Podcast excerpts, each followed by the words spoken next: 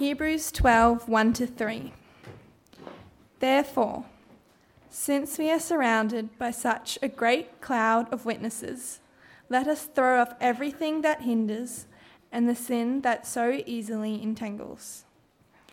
And let us run with perseverance the race marked out for us, fixing our eyes on Jesus, the pioneer and perfecter of faith. For the joy set before him, he endured the cross scorning its shame, and sat down at the right hand of the throne of God.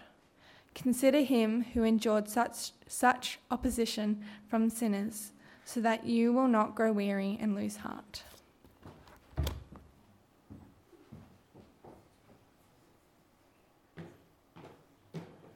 Thank you, Zaria.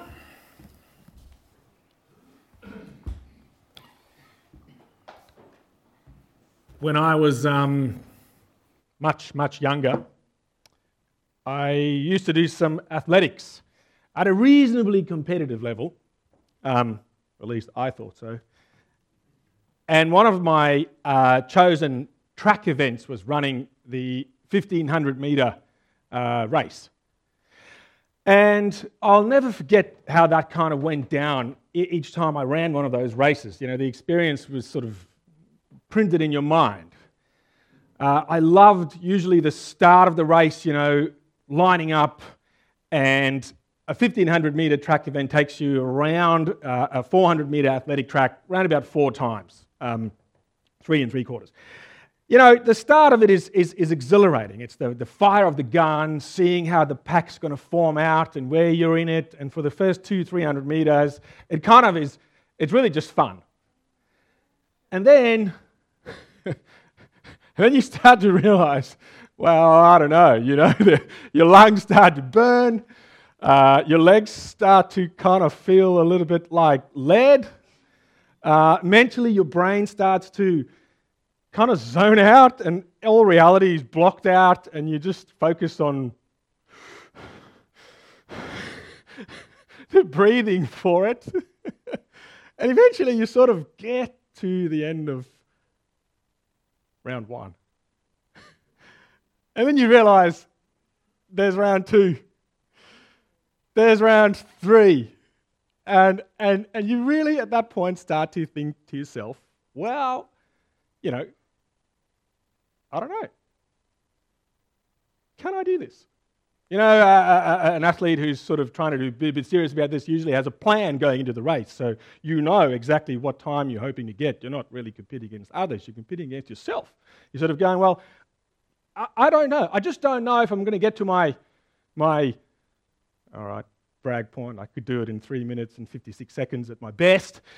I don't know if I can do that again today. It's just not going to happen. I'm going to pike. I, I just can't do it, right?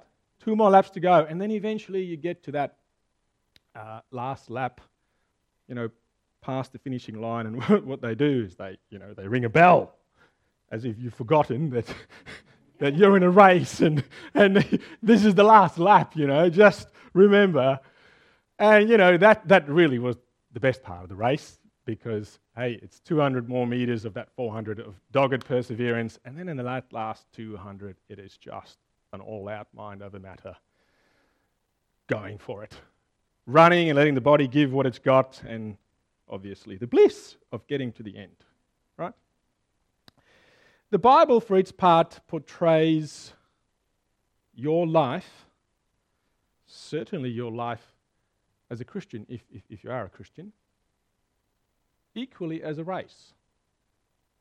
It does so in the Bible reading we did this morning, it does so in multiple other parts too. It's perhaps less of a 1500 metre race and more of a, a marathon or a, or a journey or a long walk, but work with me for a middle distance 1500 meter race analogy this morning. You're in a race. And at the end of 2023, there's natural cause for us to reflect perhaps after, I don't know, maybe another lap, if you consider each year a lap, how is the race going for you? Are you in the the starting two or three hundred meters where it's, it's still exhilarating, it's still fun. You know, maybe, maybe you've become a Christian this year. Maybe that's, that's you. I mean, let's, let's be honest. There's, there's that wonderful exhilaration when we start out, right? Uh, maybe it's just tied to age and still in that youthful energy and, and really finding life fantastic. Not that it's ever perfect, but relatively so. Or maybe, maybe you are in that long extended round two or round three. Really wondering will you survive this race? Weariness and losing heart. Maybe that's your point at the end of 2023. Maybe you're hearing the bell. Maybe you're uh, at the end of a cycle of life where an end of sorts is drawing near for a chapter or a season, and um, I mean, it's, it's encouraging. The light's at the end of the tunnel. Uh, maybe you're at the end, nearing the end of your physical life for those of us who are at the end of the long marathon journey. It's painful, but you hear the bell, right? We're all in different places in life's race. And what I want to do this morning is really just unpack these three verses and say, but how, how do we approach this race and not lose heart? Not become so weary that we pull out of the race altogether? Or, or you know, how do we, how do we, how do we, how does God want to gift us and help us along the way in the journey this morning, right now, where we are at? That's, that's what Hebrews 12, verse 1 to 3 is about. And I want to show you three things out of it. Will, can you chuck me on the screen? Thanks, mate. Um, there we are. I want to, throw you three, I want to show you three things. Um, the yellow thing, the green thing, and the red thing. Three things that we that we God gives us to help us in the race. But before I do so, I just want to set those three things in in a context because there's a really beautiful point. The little passage actually starts by saying, "You on your life race are surrounded by such a great cloud of witnesses. Who are they?" Well, in the book of Hebrews, in the Bible, it's one of the books in the Bible. The chapter before this, lists a number of people, men and women, who have lived throughout the ages and have ran their races fantastically well. Difficult races, hard races, uh, immensely challenging races, and they stand at the finishing line as a, as a cloud of witnesses. And I just want to touch on that and say that this is the one lesson we already get out of this passage is that you in your race will not survive your race or keep heart or want to keep going unless you have a cheering squad, people who are there to help you on. I, I can, I, will never forget, I mean, in, in, in, the athletics days, there were, there were these two ways. There, usually at the end of a season, when you made it into, you know, the more prestigious last final rounds, they'd bus whole, whole cheering squads over to the venue. And when you ran past the, the, the, the stands where your crowd sat, uh, and they all roar and cheer for you, there's something about that, right? That, that, that, that gives you an energy and a, and, and a, a resilience that you otherwise wouldn't have past that part of the track. But even, I think, more significantly for me was on the other side of the track, where there's the lone fellow athlete who's trackside, maybe a coach. And as the world zones out in agony and pain and fatigue, fatigue, there's a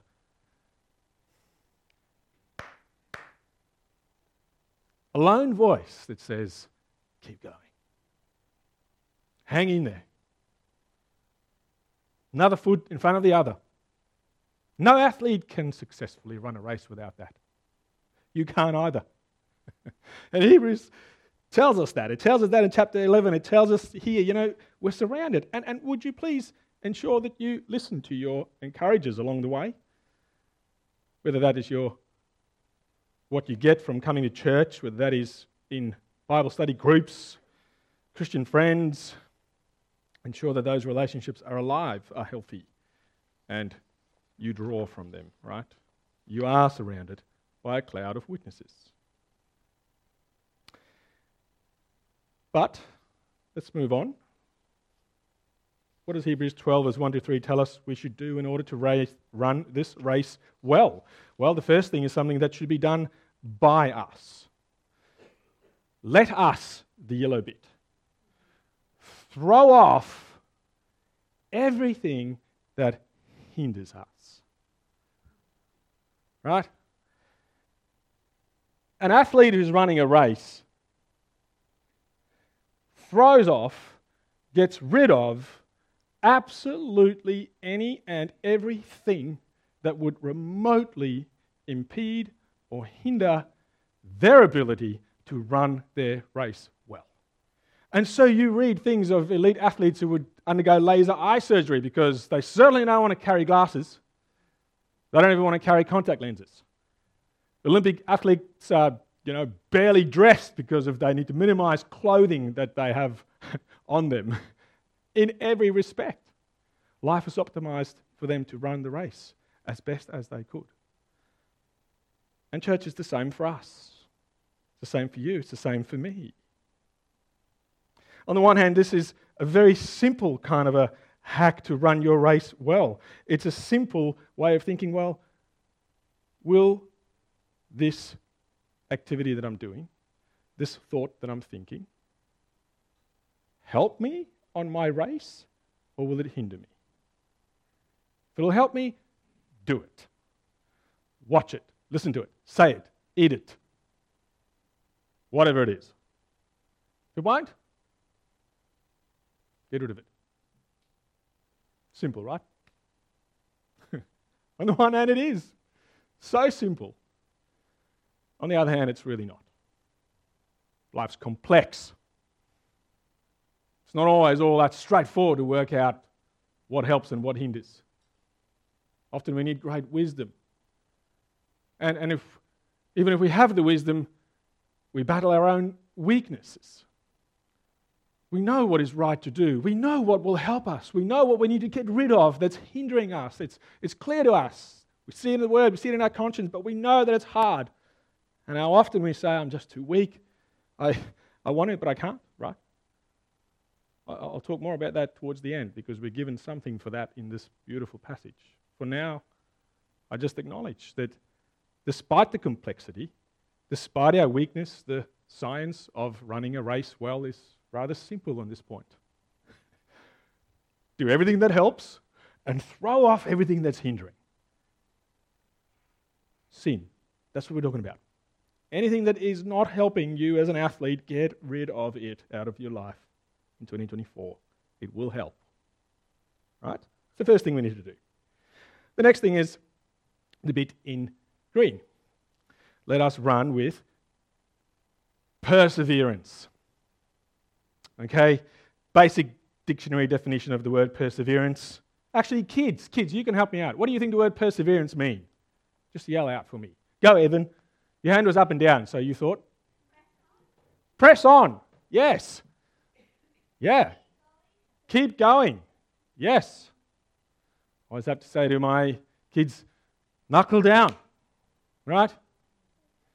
In a 1500 meter race, the reality is that a thousand of the 500 meters boil down to pure perseverance. It requires no real wisdom or skill or situational awareness or anything like that. It is just a plain old keep at it. You don't care about what the other athletes are doing. You don't care about who's overtaking you. You don't care about who you're overtaking. It is irrelevant. You, you just need to stick at it. Just keep running, right? And so the vast majority of, of your life, maybe of 2023, maybe of 2024, might be the same, right? It's, it's a matter of perseverance. The vast majority of our time of life in earth is, is not actually dotted or punctuated by high peaks or low valleys. It, it's, it's humdrum muddling on perseverance. Stick at it. Don't, nothing really to be done other than hang in there, right? And I think what makes this more difficult than just the simplicity of, oh yeah, just keep going, is notice the, notice the, uh, the tense for, um, for that, that little bit. Run with perseverance, hang in there. The race that's marked out for you, that's passive tense. You see, a 1500 meter race, we get to mark that out. You don't get to mark your own race out in life. There's deep mystery here. But God marks out the race, and they're not the same. What it means for one of us to persevere is very different than it does for the other, right? The child living in Palestine, perseverance in her race means something very unique today. For the person struggling with illness who's learned of a diagnosis that's not favourable, that's maybe terminal, that to persevere through that is something very different. You see, in many ways, the first point is throwing off sin. That's something that needs to be done by us, right? Throw off the sin. The second point, in some ways, is something that's done to us. We need to persevere through what happens to us. Not necessarily the things that we have caused or done that, that we had no control over. And yet, the race means persevere through that, right? Throw off everything that entangles. Persevere through the race that's marked out for you. There's the first two things. And now the last one. The last one is really an answer to a question you might say, well, you know, can't do it. Feels too much, right? Finish the first round knowing what the pain feels like mentally, physically. And, and, and throwing off just seems impossible. It, it seems overwhelming. It seems impossible that I can, I know what I've got to throw off, but I can't. I've tried before. It's impossible, right? Whatever it is for you. The suffering and the agony of the circumstances that I face are too hard. I can't bear up under it. The temptation is there to say, I don't think that God is good. I don't think that God loves me. I, I want to quit the Christian race. Right? I can't bear up under it.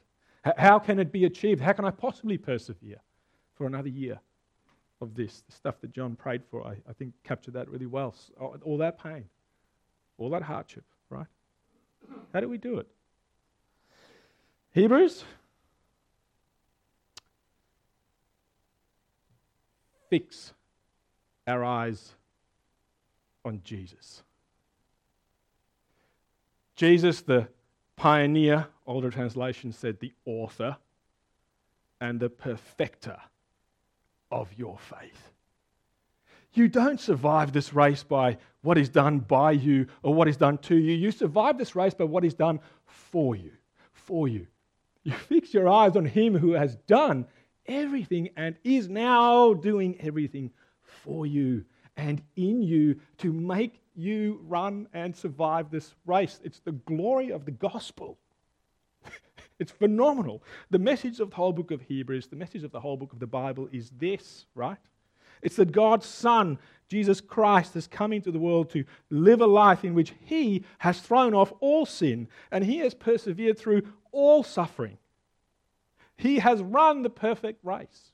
And then He dies the death that all people deserve for our failure to do so ourselves. He's raised to life in victory over death, and he's the only human who have run the race perfectly. And what does he ask of you and me? He says, Believe me. Believe it. He wants us to respond to him in faith. What will happen if you do? Because I mean, that's great theory, but I still haven't got to the point where how that helps you. Two things happen if we respond in faith to Jesus. We accept what he's done for us. Two things. Firstly, he takes the trophy that he won. Probably mainly his certificate of completion. This isn't about winning, this is about completing, right? He takes his and he walks up to you and he says, It's yours. You've done it. It's complete. It's done. you, you, I, I know, I know. It, it, it doesn't seem right, does it? But it's the gospel. It's the love of God for those who would come to Him and believe in Him, in His love for us and what He's done for us. Is the trophy is yours if you if you humbly come to that point of saying, Yes, I could never finish this race. I could never throw off all the sin.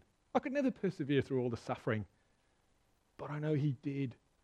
And He did it for me. It's yours. Trophy is yours. The race is, in a sense, already done for you. The outcome is secure. You've won already. What remains for you now is the second thing that your faith will give you. This doesn't mean that you now bail out of the race and go and get yourself an ice cream and sit and watch the others run. No, you still got to run your race, right? You don't quit the race, you stay absolutely in the race. But now something extraordinary happens. Jesus comes to you and he says, I'm going to help you run your race. I'm now going to shape you and make you into the type of athlete that I am. More and more, bit by bit. And I, and I love how this is illustrated uh, in, in a translation of, of Hebrews by a guy called Eugene Peterson. He translated the whole Bible into, I want to say his own version, but yeah, anyway, it's just to make it a bit more vivid, I suppose. Can I read to you this bit from the message? And, and the last bit is what I want to focus on. Here's what Eugene Peter says He says, Do you see what this means? This is all the people of faith from Hebrews 11. All these pioneers who blazed the way, all these veterans cheering us on. It means we'd better get on with it. Strip down, start running, and never quit. No extra spiritual fat, no parasitic sins. Keep your eyes on Jesus, who both began and finished this race we're in. Study how he did it. Because he never lost sight of where he was headed that exhilarating finish in and with God. He could put up with anything along the way cross, shame, whatever. And now he's there in the place of honor, right alongside God. When you find yourselves flagging in your faith, go over that story again and again, item by item. That long litany of hostility he plowed through, that will shoot adrenaline into your souls. I love that last bit.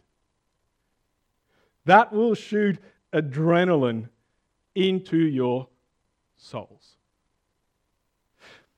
An athlete who gets to the last 250 meters, particularly an athlete who's, who's, who's been cheered on and all that kind of stuff, that last 200 meters is on pure adrenaline. Right. Now, adrenaline gets a bad rap. I know too much adrenaline is bad adrenaline. You know, athletes can't ever run on adrenaline forever, it's going to destroy them. But insofar as it's healthy, I love the analogy. Okay? I love the analogy because here's what it says to me.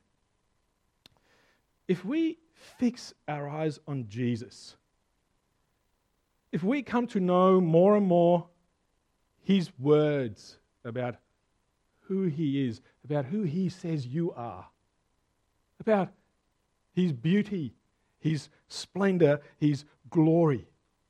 If we come to love him and his ways more and more in everything we do, as we through increased prayer, meditation on the word, devotion, teaching, fellowship, expand our experience in our souls of Jesus, there is a power that is at work internally in you as an athlete, like an adrenaline that lifts you, that empowers you, that gives you the results in the race of life that will help you to persevere in trial, that will help you to overcome this sin and throw off what needs to be thrown off.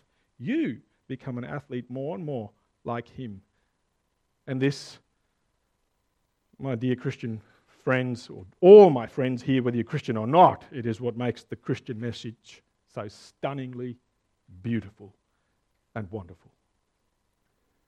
There is hope for all of us, right? And so let me finish by saying if you're running the race of the Christian life, fix your eyes on Jesus daily. Let Him help you throw off everything that hinders and persevere through all the hardship as He pulses the necessary adrenaline through you. That's His promise. You've already won the race. Now learn to run like a winner. Let Him help you, shape you, nourish you, feed you, coach you to run like a winner. And finally, if you're not a Christian, may I invite you to today to consider entering the race of life as a Christian. You may say, oh, well, good for me. I'm not a Christian. None of this applies. But the truth is, however, that you are more like Christians than you think. You too face suffering. You too face the battle with your own weakness, guilt, shame, failures as a person, as a human being. But unlike your Christian friend or family, you face your suffering and struggles perhaps without hope, and perhaps without help. You don't have to. That's the beauty of the message of the Christian faith. Maybe if you're here today, it's, it's for you to grab a hold of. He says, I don't need to suffer or face the human suffering without hope and without help. And so, my invitation to you is, is absolute that you would please see me after this message. See, see, see whoever you have in your life as, as a Christian, in family or friend, to help you work out how you sign up into this race, running for Team Gospel, Team Christian, and within it, find that you've already won. And all the help you need to complete is there for you. Please pray with me, folks.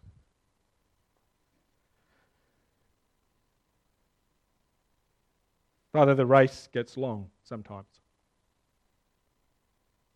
In fact, the majority of the race is long and painful and spent in dark places of delirium and ringing ears, despair, wondering if we'll ever make it. we want to confess our, our weakness, our struggle, often our hopelessness. But Lord, more than confess it, we want to grab a hold today of Jesus. Grab a hold today. Would you grab a hold of us, Lord Jesus? Would you, as the song says, turn our eyes on you, to you? you, the author, and you, the perfecter of our faith. Maybe see you as our example, or really our replacement. May we draw immense encouragement from knowing you have finished our race. My race is done already. You've done it, you've finished it and for what remains in what I still need to do. You are with me. You will help. You provided a cloud of witnesses. May their voices be heard, accepted, and make a difference. And Father, may the wonderful, healthy, holy soul adrenaline pulse through us as we run lift our race, strengthen our legs, clear our minds, give us good air to breathe, and let us continue. And finally, Father, I pray for the, the friend who are here today who, who's in this race, but who surely will pull out soon altogether, who needs hope, who needs help. May he, may she, my dear friend, may you today find it in this person, Jesus, even if you don't fully understand it. Ask him to help you, ask him to show himself to you. Receive him and run with him. Lord Jesus, would you do your work in the hearts of anyone who's reaching out to you this day? We pray, we ask in your wonderful name and in such gratitude that you stand there holding the trophy, that we can cheer and say, How marvelous! It's done, it's won, it's over already. Thank you so much, Lord Jesus. Amen. Thank you, music team. Can I invite you up? And